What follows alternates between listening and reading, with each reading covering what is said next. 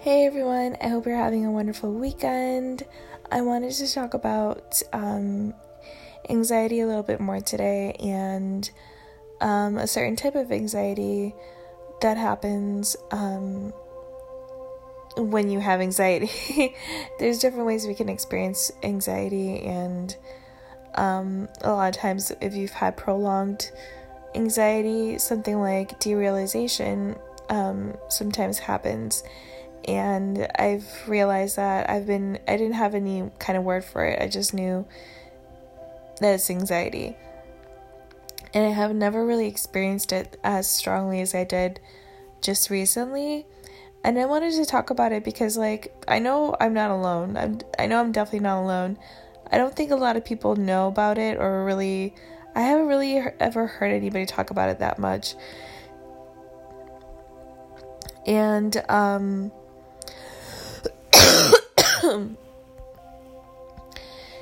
it's like the type of thing where um, simply talking about it and addressing it can really bring it bring you back down to earth more times than not when you're experiencing that depending on how severe things are for you. Um, you know sometimes it's a little bit more mild than other times. And um, when you're riding that wave and um, I experienced it kind of going in and out, in and out, in and out, and then like not as bad as it was um, last month when I experienced it. Like literally after the full moon in Aries, the next day I was having derealization, and it was so weird and it was so stressful because the day before on the full moon, I was feeling great. I was feeling wonderful and I was so happy. And then the next day, all of a sudden, here I am again with this anxiety, and I started experiencing derealization. So, what happens is that it's basically like existential crisis moments, um, and it has a lot to do with OCD. They're intrusive thoughts a lot of the time that cause this existential kind of anxiety or experiencing your reality kind of very detached from yourself and feeling like your reality is not real, like you're in a nightmare. Um, you know, like having these existential crisis kind of um, anxiety uh, filled thoughts and mind frame, and it can be very difficult to, um, you know, realize that you're in it sometimes. So, you know, that's why it's so important to talk about it because if anybody's ever experiencing it, as long as you you realize what's happening, that's kind of the Achilles heel when it comes to derealization, um, especially when you're kind of in a milder stage of it, because your mind can tend to wander to like look for holes in things um, after you've experienced these ups and downs with your mental health.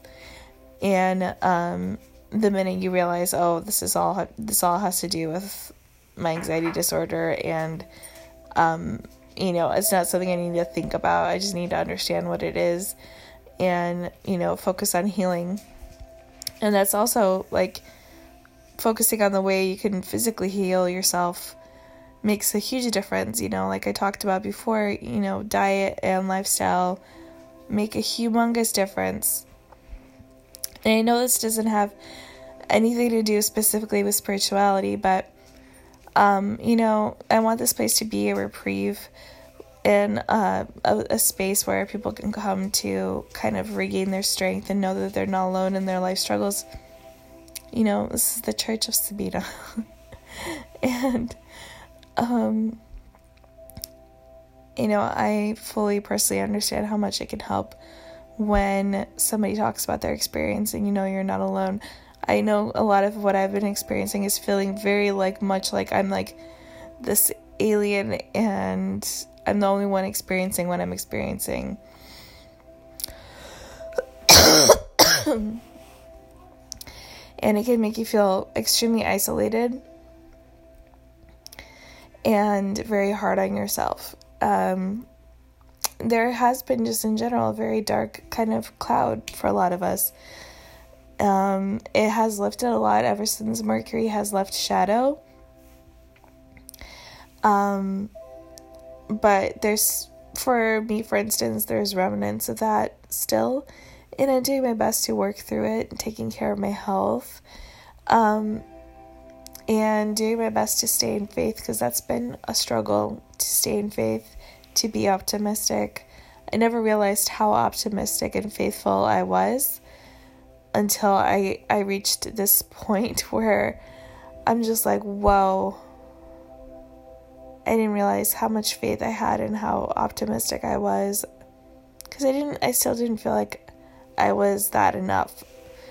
Um but yeah, I guess you could definitely feel that way when you're experiencing derealization because you're questioning everything, everything, and feeling like everything's, you know, wrong or, um, you know, there's like, it can be very confusing on so many levels for so many different reasons. You know, mine has to do with the ninth house. Every single time I had these experiences, it had something to do with the sixth house and the ninth house, um, and my south node and north node.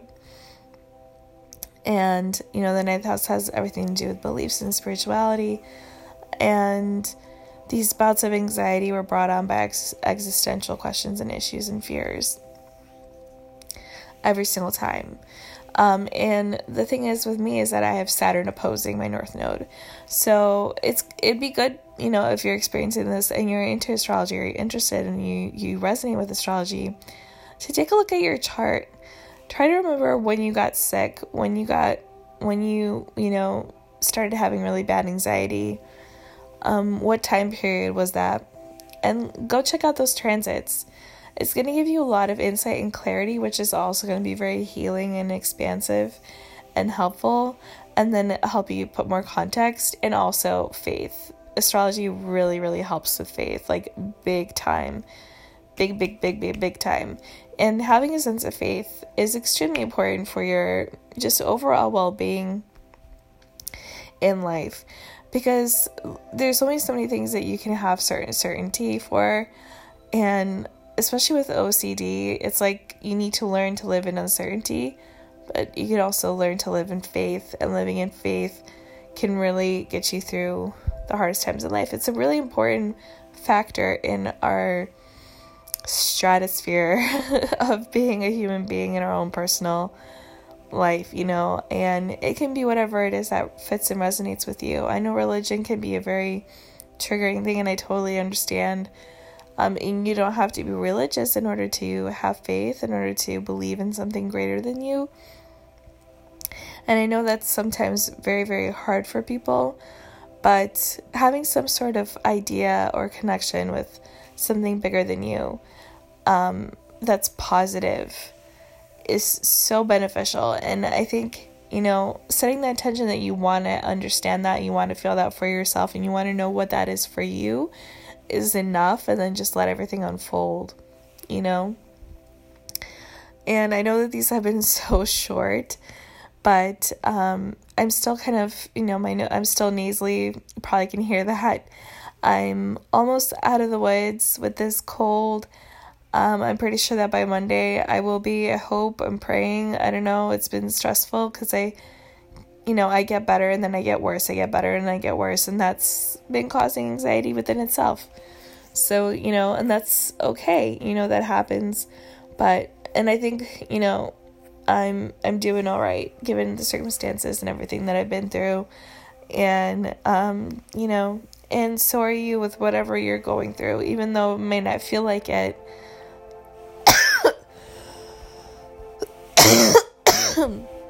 it's always good to look back on the past and anytime you've been struggling and when you thought that you couldn't get through, when you thought you weren't going to make it out, you couldn't see the light at the end of the tunnel, but then you did.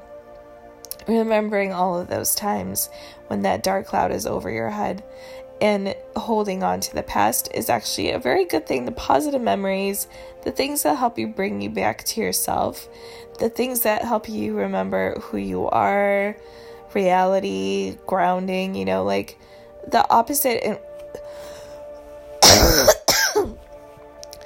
a lot of this, um, I can tell for me, for instance, with Uranus sitting on top of my North Node right now. Um, you know, what's the opposite? What's the enemy, quote unquote, of Uranus? It's Saturn. And what does Saturn represent? The past, history. Um, so if you're having issues with anxiety and you're feeling very ungrounded, you know, Uranus is in Taurus, that can happen sometimes, especially when it's in opposition with Saturn. So thinking of the past, which represents Saturn, is the medicine here. Saturn is going to be the medicine here. Because when you take Saturn and you use it in a positive way, it's going to immediately affect Uranus in a positive way. And then the two start working together in a more harmonious function, regardless of whether that's a positive aspect or a negative aspect.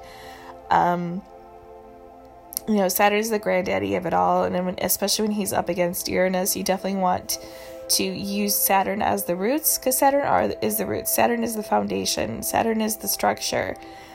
And when that's good, when you got that, um, when you start putting an effort into, you know, like I just did, for instance, and it helped me a lot.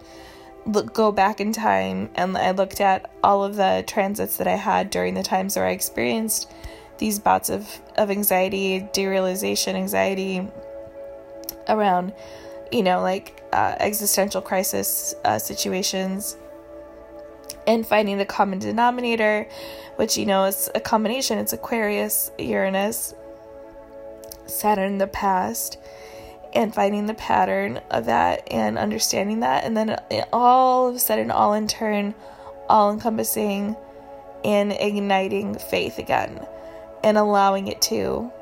And if it, you know, if that doesn't sound good to you, then thinking of whatever it is that can bring you back, maybe watching old home videos maybe looking through old photos, um, maybe going through your closet, maybe looking at your yearbooks, um, looking at your old posts, visiting your old neighborhood, um, you know, things like that. Anything that can help you. Uh, sometimes you're going thrifting and looking at vintage clothes and being around vintage clothes can be really cathartic and nice because that kind of breaks you out of the realm of time, but it has to do with the past and it also has to do with like salvaging things from the past. And so thrifting I actually find to be very therapeutic for me. So that might be something you might want to enjoy. That maybe you forgot about, that you haven't done in a long time, or maybe you have never thrifted before. I highly recommend. It's a beautiful environment to where you can like really kind of lose your yourself and get really kind of creative and find amazing things um, for very little, all the while supporting a great, you know, cause. I love Goodwill because they help people get jobs, and they hire people that norm that have difficulty finding jobs because of whatever it is, um, disability, you know, things like that. So, yeah, um, just a few things that could help. I hope that that helped you in your highest divine good. And I will see you guys on Monday for a full blown podcast, hopefully not being nasally and all of that jazz. Um, but yeah, you're not alone. It is an anxiety disorder. It's not anything you need to stress out or try to unwind. It's just something that that you know, focusing on healing your body and your mind, doing things that help you feel your best as best you can is all is all you need to think about. And eventually you're gonna you're gonna do better. You're gonna feel better. And it's you're gonna be back to yourself again. And everything's gonna be totally fine. Like i'm fine now. You know um eating blueberries helped me a lot. Wild blueberries specifically from trader joe's like i've said before. I think i said it on instagram stories. Um, pumpkin seeds taking epsom salt soaks for your feet or in the bath um, you know, getting those good healthy minerals in, getting those good healthy fats in, uh, salmon, organic, cage free eggs if possible, but eggs just in general. Um, and, you know, B complex. I use my kind organics. It's one of the best B complexes that I've ever had. I love that stuff. Um, if you're able to, wheatgrass can be pretty good too. Aloe, aloe gel and massage. You can do self massage, you know, look up self massage videos on YouTube and all of those things. Uh, taking nice warm showers that are like borderline hot to help your body flush out toxins, working your body out. All of these things help us feel our best. And they do help us overcome anxiety.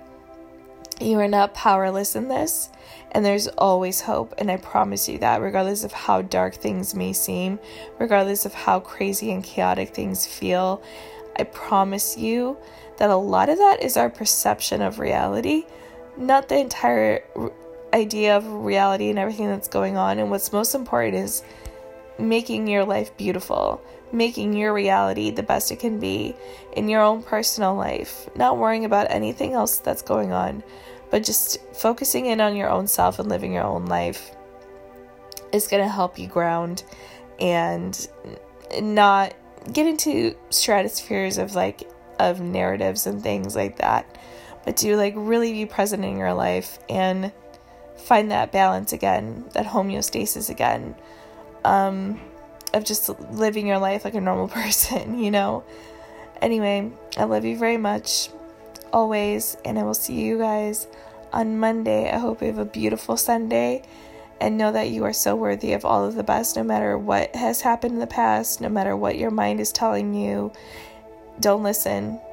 Try your best not to. Remind yourself affirmations. Fight keep moving, keep taking care of you. You got this, and you're not alone, and you will get through this. One love.